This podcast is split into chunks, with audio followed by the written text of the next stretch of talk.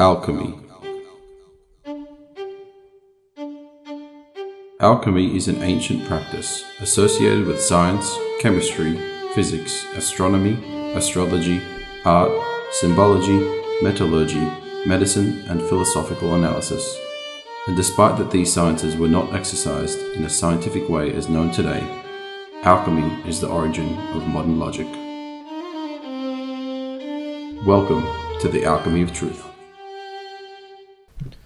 Bismillah ar-Rahman ar-Rahim. Dear listeners, Assalamu alaikum wa rahmatullahi wa barakatuh. And welcome to another episode of The Alchemy of Truth. This is your host, Nasser al-Khatib. Uh, and I have with me here today uh, our co-host, Anrose Zayed. Anrose, Assalamu alaikum. Walaikum salam. How are you going? Alhamdulillah, very good, thank you. Uh, we also have our guest here today, who is uh, Brother Mohamad Tabbaa from Melbourne.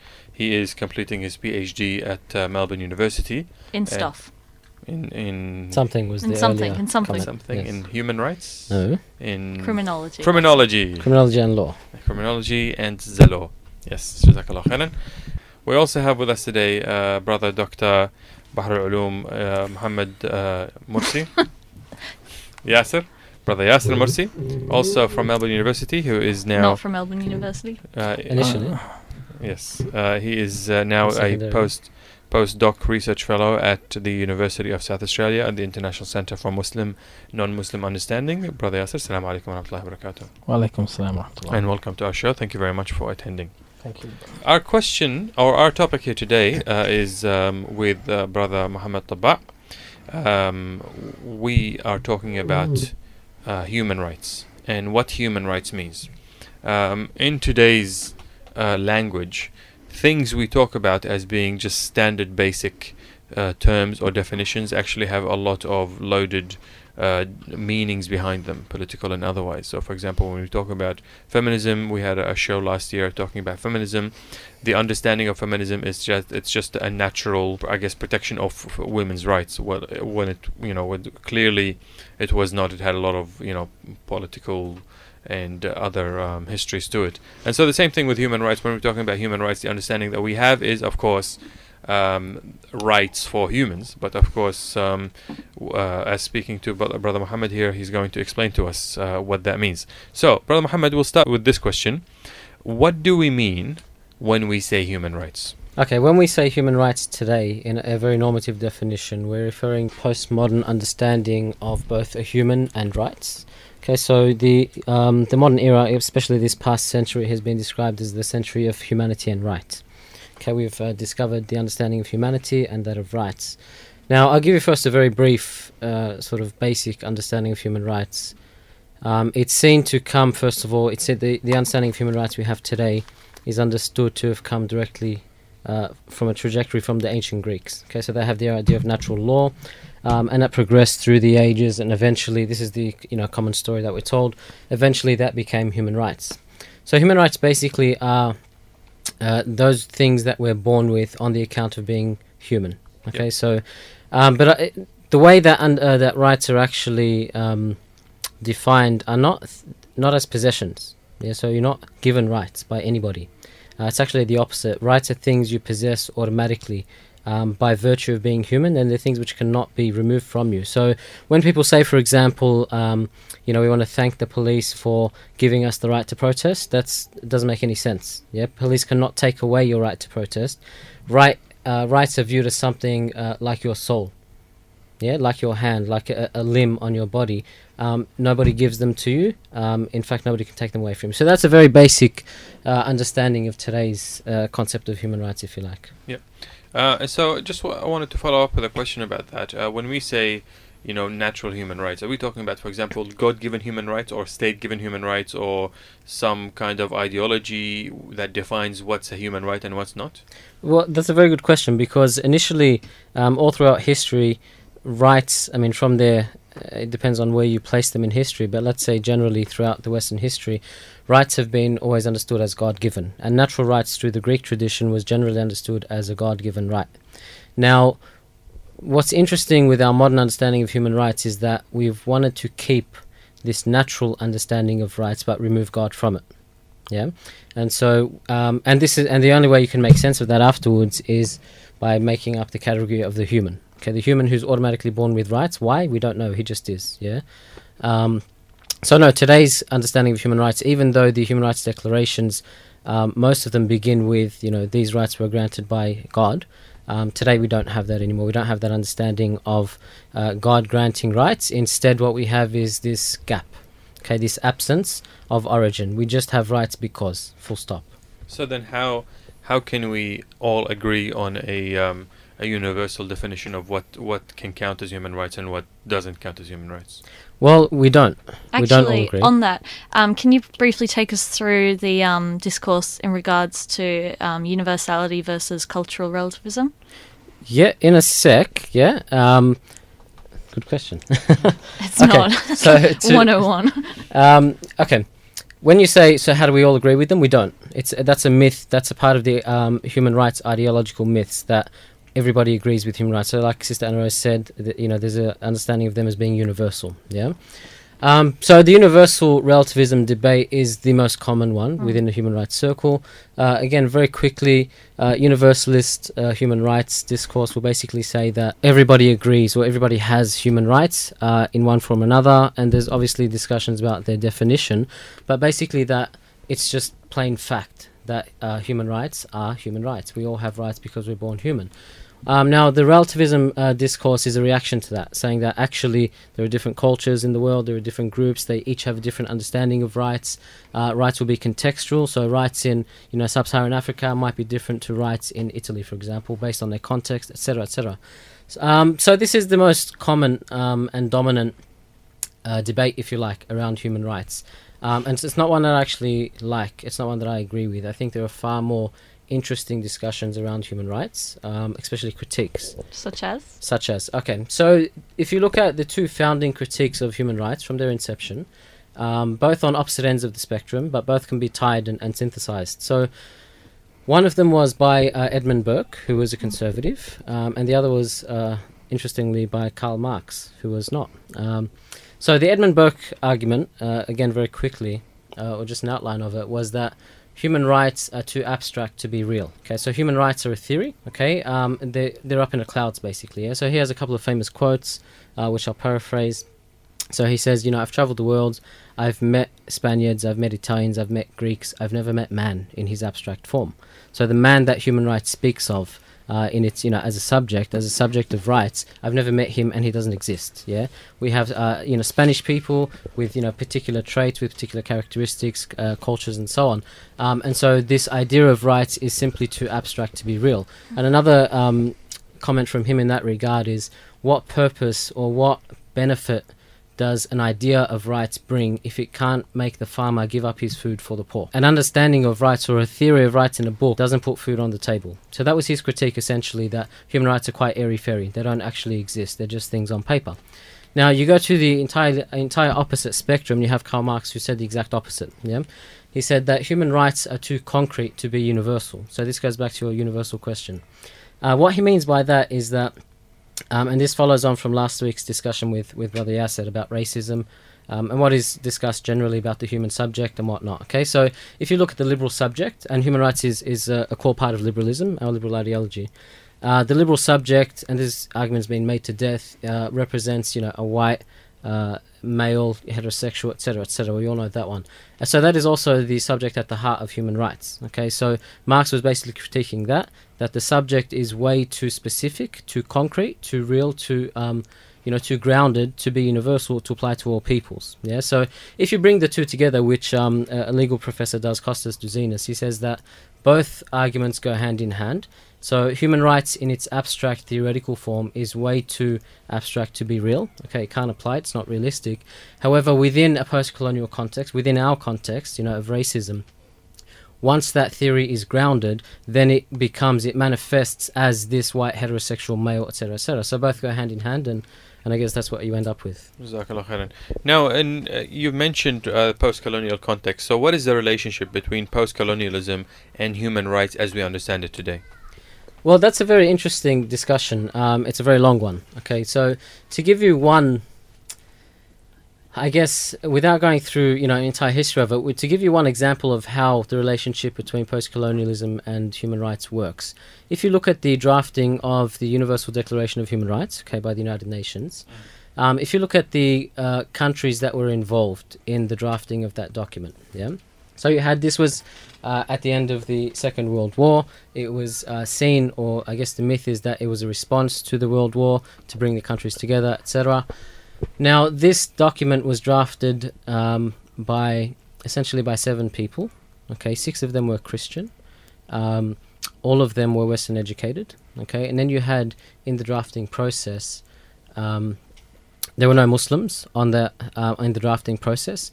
All of the countries that had been defeated in the war were simply excluded. Okay, you had countries that were still colonized. So what you had, uh, which is quite an interesting, um, I guess, example, is that you have a document which has been formed and produced by a very, very specific group of people, uh, and then uh, blasted out as being universal. Okay, so a bunch of basically Western educated people would come up with this universal document, which was to represent all people. And, and they, Um, w- they would have been uh, doing this from a, I guess, a Christian perspective of what they regard as. No, it was more a post Enlightenment perspective. It was Mm. it was a very secular perspective, and this was one of the initial criticisms of the document is that uh, it doesn't have religion. So the Muslims who complained, um, basically everybody who was not involved complained. Okay, so the Soviets complained, uh, the, a number of Muslim countries complained, Mm. um, all sorts of people complained that this is actually not representative whatsoever of our beliefs. But that's only again a very uh, direct and I guess you could say a more superficial reading of the relationship. If you want to look at it more fundamentally, um, which is again one of the critiques of of uh, human rights. Human rights is, in a sense, uh, it's supposed to be about humans, okay, humans and their rights. So this this is if you follow the claims of human rights, it's about giving rights to human beings. What it actually does, in essence, and again, uh, Costas Douzinas goes through this in a very long book, uh, critical book, uh, hu- uh, a look on human rights. What it actually does, if you study the documents of human rights, so if you study the Universal Declaration, if you study the French Declaration, the American Declarations, and so on, the very first act that human rights declarations, uh, I guess, enforce is that they actually empower the state. Now, there's a very ironic and really interesting um, paradox at play here. Okay, now human rights have come essentially throughout history to protect vulnerable people and groups from state power. Okay, from power of, of governments, from, from the powerful, basically. Yeah. So human rights are supposed to be a tool of the weak against the powerful. Now, what's happened throughout this history is that human rights declarations have actually, in their very first act, have come to empower states. And what they've done is actually entrust states with the protection of rights against themselves. Yeah, in these very uh, weird circles. Okay, so basically, uh, at the end of the day, what human rights do is uh, give power to states and say, please don't abuse these. Okay, please protect your own people against your own abuses. Yeah, so in effect, they get stripped of any power. Okay, so they're meant to be given to you, you know, Nasser, uh, as an individual. So you can say, you know, if you're being oppressed by a state, you can say, hey, I have these rights, I can make these appeals, I have, you know, such and such power. Um, but in effect, what's happened is that you now need to appeal to the very body that's oppressing you. Uh, through the language of human rights, in order to stop uh, oppressing you, so it's be- it's a very interesting history that they've taken. So, could you give us a um, concrete example of when this has happened, for example? When Um, you know, the states as the entrusters of rights instead abuse rights? oh well, if you look, I at, know it's endless, but Okay, if, no, I, I, if you look at the United Nations currently, yeah, they're I guess the protectors of and enforcers of human rights. Now, who do states deal with? Uh, sorry, who does the United States, uh, United Nations deal with? States. Okay, you, as an individual, you can't actually appeal to any body to enforce your rights except for states. And, and I mean, there are international courts and so on, but these are all dealing with states. Okay, so in this act, what they do is they entrench the um, the position of states as right givers and right deniers, essentially. Yeah. Mm. So this is where um, this is where the contradiction i- is seen in full force. Okay, so you have to appeal to your state uh, through the United Nations in order to get any any recourse um, through human rights. So does that sort of answer your question? yeah, yeah. I was just meaning um, to kind of, for our listeners, take it out of the academic realm into a practical understanding of how that might happen. Do you have any Okay. physical examples of a physical state doing what you just described? doing well i mean okay there's, there's there's there are plenty of examples there's an example that comes to mind um, in tasmania when um, you know, there was the uh, the gay rights movement, you know, marriage equality, all that sort of stuff. They had to appeal to the United Nations to basically ask uh, the state to give them rights which are supposed to be fundamental and absolute. But I mean, to, to ground it, I mean, sort of more concretely, if you like, think about yourself. Yeah, any of the listeners, think about yourself. If you have a violation of your rights, or I'll give an example uh, about myself just a few uh, weeks back. So I had some police officers come to my door. Um, this was quite late at night. Um, they were very rude. They were very intimidating. They basically um, broke a number of laws. Okay, or they violated my rights. Yeah. Now at that point, okay, at that encounter, rights mean absolutely nothing. Yeah. So these fundamental principles, these tools which I'm supposed to have to counter power, mean absolutely nothing. Yeah. Because you can't enforce them. I cannot enforce them. Of course, I can't. Now, what happens if I want to enforce them? What do I have to do? Mm. I have to go to the state. I have to actually seek the protection of the state from itself. Yeah. So this is where uh, the contradiction comes into force. That tools which are supposed to be mine, um, I have to actually seek permission from the state to enforce against itself. Okay, so there's always the assumption that the state is absolutely just at all times, and if it goes against that, then you're in trouble. Well, it, it. I mean, it doesn't really matter if the assumption is the state is just or otherwise. Um, it's about power. Yeah. Who has the power to enforce and abuse rights? Um, it's the state. So it's made its own arbiter. Mm. Okay, for for good or bad. So. Jazakallah khairan. Now, how has this understanding, this uh, understanding of human rights discourse, shaped modern understanding of good and bad today? Yeah, that's a very interesting question because human rights uh, I find so fascinating because it has absolutely flooded our vocabulary. Yeah, if you think about any instance of harm done to yourself, um, and you want to resist that, it almost always has to go through the language of rights. Yeah, we don't say I've been hurt, I've been violated. We say my rights have been taken. Yeah, I have a right to this. If you want to resist, um, so again, uh, some of the uh, critical work on human rights uh, tells us that the only language of resistance today is through rights which can be good, um, but is also a massive problem. Okay, if you look at the critiques of human rights, especially for minorities, for women, for you know, uh, for Muslims, I would say as well, um, it's not it's not a good position for us to be in. So the only language that we're allowed to resist in today is the language of rights. So that's the impact that it's had is that it has stripped us of any other forms of resistance. Okay, now why this is a problem is precisely because human rights privileges certain people and it disadvantages others. Okay but not only people it privileges certain ideals. Okay so it privileges the nation state. It privileges ideas of sovereignty tied to land and borders. Okay with everything that entails exclusion. Okay and it does this again very specifically and right in front of our eyes. So it's quite interesting that we don't um, take a more critical eye towards human rights. If you look at the human rights documents they make a very distinct um, a very clear distinction between man and citizen. Okay, so human rights, although in in the absolute highest theory, in the propaganda, even if you like, they belong to all humans. Essentially, they actually, they only belong to citizens. Okay, you can only claim rights if you're a citizen, and this is why asylum seekers, this is why refugees, this is why all of these, uh, you know, people who are left out, the people on the edges, on the margins, they can't make any claims to human rights because they don't have citizenship. So this is what human rights, you know, one of the things that human rights has done today. It's come to cover everything that we know. It's the only language we're allowed to use, the only one that's recognizable worldwide, and that's a problem, I would say.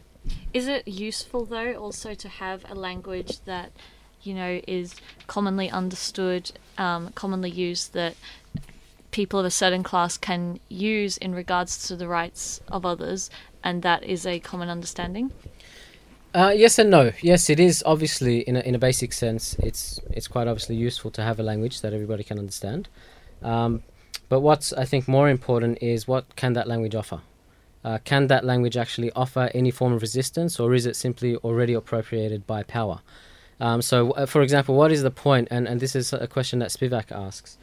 What is the purpose, or what benefit can this language, this universal language, and she actually puts it as a problem, the fact that human rights language is universal uh, becomes a problem for her. What will it offer the Indian subaltern, the woman who who uh, lives in the village, who can't speak the high language of human rights? What can it offer her? Yeah, so it becomes a class issue, it becomes a race issue, it becomes all of these issues be- precisely because it's universal, precisely because it's the only language that's allowed uh, for resistance. Okay. Um, now, um, what we understand now of human rights, it it always has been explained to us as an eternal concept that just now sort of has definitions and and uh, limitations, etc. Uh, but I mean, of course, the rights that a person has have all, has always been an eternal concept. So, is there, for example, an Islamic paradigm of what human rights are and how they're enacted? Well, there is. I mean, to, to get to the first part of your question, um, that's a contested claim. I mean, the idea of rights themselves has been there for a long time. Um, but the idea of human rights as we currently understand it is actually a very, very recent phenomenon. It's very modern, and uh, the idea, the common idea taught to us that it's a follow on, it's just simply um, the latest part of the trajectory of Western philosophy is, uh, in one part, untrue. Okay, it's a very modern idea.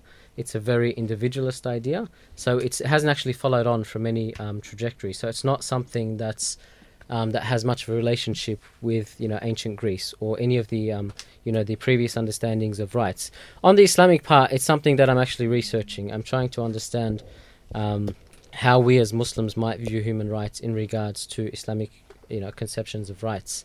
To be perfectly honest, the literature I've come across, which is mainly in English, is is ma- mostly disappointing. Um, for the most part, there's an attempt to reconcile, and when I say reconcile, it's mainly trying to find uh, rights which we currently have and say, hey, these are Islamic.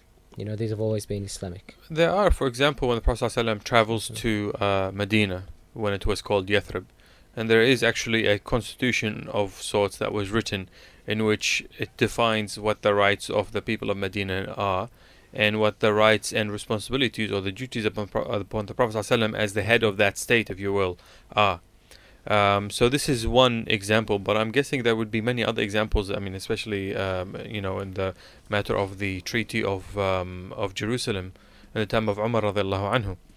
Um, so there are these examples as well, and they, I mean, what they define as rights or as duties and responsibilities um, is this. I mean, it's very similar. It can't be ignored that this there are similarities between this and between, say, the uh, International Declaration of Human Rights. Yep.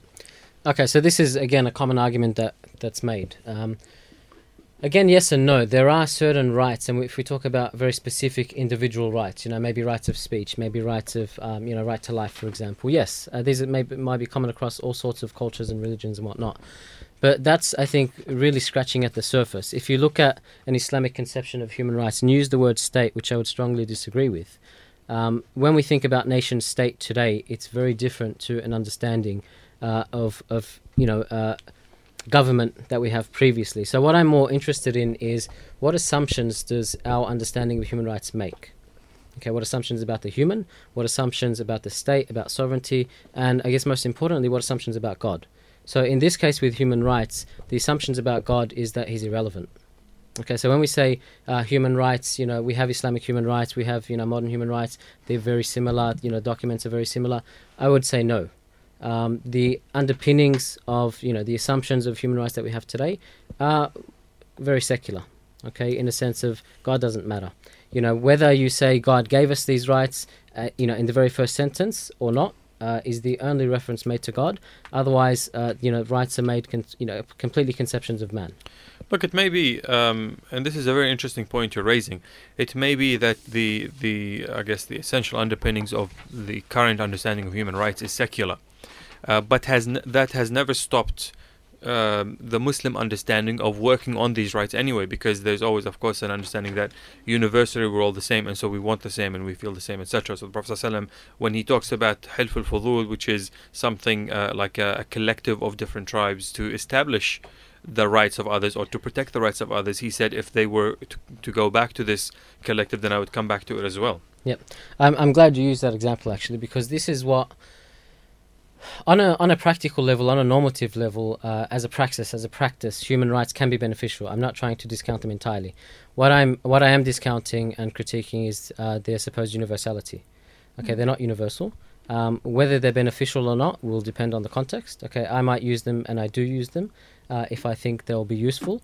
But the idea that they're universal, that they cover all people or religions or cultures and so on, is simply false. Um, but to go to your point, a very interesting point you raise about treaties, about you know this collective, yeah, this is what human rights is supposed to be, and why it claims to be universal. But if you actually study, uh, you know, the formation of human rights, it was everything but that. So the example I gave at the beginning of a group of people, a group of Westerners sitting around the table saying this is what human rights are, and enforcing it upon the rest of the world. This is not a treaty. This is an enforcement. This is an enforced document. So if it was a treaty, it'd be a very different argument. I would say it would be yes, you know, people agreed to this, um, and and therefore such and such. But it was it was simply was not that. It was again, as Spivak says. Um, you know, white men saving brown women from brown men. It was that. It was that enforcement. It was a bunch of Westerners coming together, saying, "We know what's best for the world." Uh, the brown man was simply excluded. The brown and black man, they don't know what's best for them. Uh, the people who lost the war, the Soviets and whatnot, was were simply excluded on account of them losing the war. And it ended up being, you know, a particular group of Europeans who made this for the entire planet. So, I mean, uh, in your definition or from the readings that you've uh, had and, and the people that you've mentioned here, uh, you know, you're you're defining the, the problems of you know the current understanding of human rights. Is there maybe an understanding, uh, uh, like an alternative understanding or alternative proposition of how human of what human rights are and how they can be enacted? Absolutely, of course there are. I mean, what I'm trying to present uh, is an alternative reading of human rights to the one that we're pounded with constantly. Okay, the one that we're told is that, like I said at the beginning, we you know we have rights because we're human. They're universal. They're great, etc. They're neutral. Um, they're for all people, and so on. So what I want to do is introduce. I mean, I'm not introducing it, but introduce to us the discussion, uh, the critiques, the alternative views on human rights, uh, which have come from many, many, many different groups. The the amount of critiques made against human rights are extraordinary. So you have um, critiques from feminists saying that they're actually really bad for women. Yeah, uh, fundamentally too, not simply you know there are some rights that are bad for women, but the very concept of human rights is bad for women on on a fundamental level, and they can't be fixed. They need to be discarded. Um, you know, uh, minority groups. You know, um, there's been a lot of critique from parts of Africa about human rights. There's been critiques of all sorts. So. Uh, I don't. I don't want to simply come up here and give the you know the basic reading and say that, you know human rights are great. Maybe there's some minor problems. Maybe it's an issue of balance. When there are all these critiques out there, yeah. So th- I- I guess I'm trying to present the um, the other sides of, of the discussion that are not uh, Yeah. usually heard. Now, I think it was in Cairo. Um, a few Islamic states came together and made the Islamic Declaration of Declarations, yeah. Human Rights. How do you feel about that? Yeah, I had a look. Um, I had a look at, at them. I think there are two or possibly even three Islamic Yeah. declarations of human rights. There's a Ongoing Cairo, Cairo. Declaration of Human Rights and there's an Islamic Declaration of Human Rights. They're interesting. I mean, on a pragmatic level, I can see what they're trying to do. Uh, it's like they're trying to win something back. You know, Mm. um, you know, we fundamentally disagree with the Universal Declaration, so we'll make our own, which is similar but Amended. yeah, so amended, it's more a make certain reaction than- concession. It's a react. It's definitely a reaction. What I found more interesting, but is the reaction to that reaction. Okay, so the you know human rights community's reaction to the Islamic declarations, which was absolutely scathing, Mm. um, precisely because they're not secular. So this is where it gets interesting about universality. This is something that happened recently, isn't it? Um, not not very long ago, about a decade or so ago. Oh, a decade Yeah. But ago. in saying that, wasn't the um, another critique being that the um, oh, I'm, for- I forgot which one, but it put um, the rights again more in the hands of the states than in the hands of the individuals, even more so than the standard. The Islamic ones did. Yeah, I think that was a, a big critique of it Okay, I haven't actually in come across that one. de-emphasizing the um, the The role role of of the the individual. individual. Yeah. The the two main critiques that I come ac- that I've come across uh, about the Islamic declarations, one the f- the founding one, the main one, was that um, they're not secular, that they invoke God and that they have an Islamic language. Okay, which was a, a major problem. Why? Because they can no longer be sold as neutral. Okay, why? Because Islam is not neutral according to, to that ideal. Okay, uh, Islam is an ideology; it's a particular uh, way of understanding the world, whereas human rights is simply fact. Okay, it's common sense. And the second one was, as as we always hear, the rights of women are being trampled in this document and so on. So you can see, with even with a very, like you said, it's just um, you know an amended version of the Universal Declaration was fiercely attacked and, and dismissed. So this is, I guess, a problem as well that when a collective of Muslim scholars and thinkers come out with a like a you know a, a standard document which they try to uh, pass as a, a universal representation of what Muslims think, it still is not uh, that is not um, I guess authentic to Islam, if you will, because. Uh, I mean, for example, for the International Declaration of Human Rights, that it doesn't represent all of humanity, and so the Islamic Declaration of Human Rights does not represent Islam. It's just a reflection of whatever is prevalent at the time. Well, I, I'm not in a position to make that statement. I'm not an Islamic scholar, so I can't say whether it does or doesn't, and it's not something that I, I can really comment on. I can only comment on the relationship between the Islamic documents and the reaction from the human rights community. Mm. So So, I mean, if this is something that you're um, researching now, would it be possible the next time that you're here to discuss? Because this is very interesting. I mean, it happens a lot that a collective of Muslim scholars come together and they talk about either, you know, uh, human rights or economy or uh, interest, for example, or anything like that. And what comes out is nothing close to, you know, what Islam should be. It's just about like Mm. a reflection or a reaction. So uh, it's very interesting. It would be very It- interesting. It's very interesting. It's something that I have my mind on long term. I mean, if I become an an Islamic scholar between now and next time I see you, perhaps I'll answer it for you. But what I what I try and get from it currently, and what I'm you know researching at the moment in this regard is is about speech. Okay, so again, go back to post-colonial theory, back to Spivak, She has the you know famous saying of you know everybody can utter, but only some people can speak. And so the you know the the frustration that you're pointing to, Nasser, is is a lack of being able to speak you know, despite the fact that a number of Muslim scholars worldwide came together, sat down, drafted documents, whatever it is, um, it was still not accepted as a, a valid speech act. Mm. Okay, it was always dismissed. This is specific. This is ideological. This is an agenda, etc., etc. It's never accepted as speech, and this goes directly back to what uh, you know Yasser stated last week about race. It's a race issue. Yeah, it, it, it fundamentally stems down uh, back to that. Only certain people are privileged enough to speak. Everybody else has to make their case, you know, uh, very broadly um, and in depth, and, and will simply be dismissed. Mm. Jazakumullah khairan. Um, thank you very much, uh, Jazakumullah khairan, uh, brother Mohamad Tabbaa, for coming in uh, to our studio and for answering our questions. Got any questions, Yasser? Um, thanks, Mohamad. uh, we'll we'll chat about it on the plane back home. Okay. Sydney siders, man. oh yeah, um, are you gonna do it? or Shall I? Uh, I will. I would Okay. like to dedicate the show this evening to a very special lady, Maha Najareen. You better be listening. I know. Why my show? Why my show? Uh, she asked. Khair, inshallah. It's our sole listener, bro. yeah. Ah, okay, fair enough. Well, Jazakallah khair for, for hosting and for the invitation. It's always Jazakumullah good to khairan. Uh, thank you also, uh, brother uh, Yasser, for. yeah, Uh, your invaluable contributions to this contributions. episode. Your silence We we couldn't have done it without you. Uh, thank you. That Yeah. Was, and You thank you, brought a level of depth that was needed. uh, what I'm hearing here is I'm better in silence.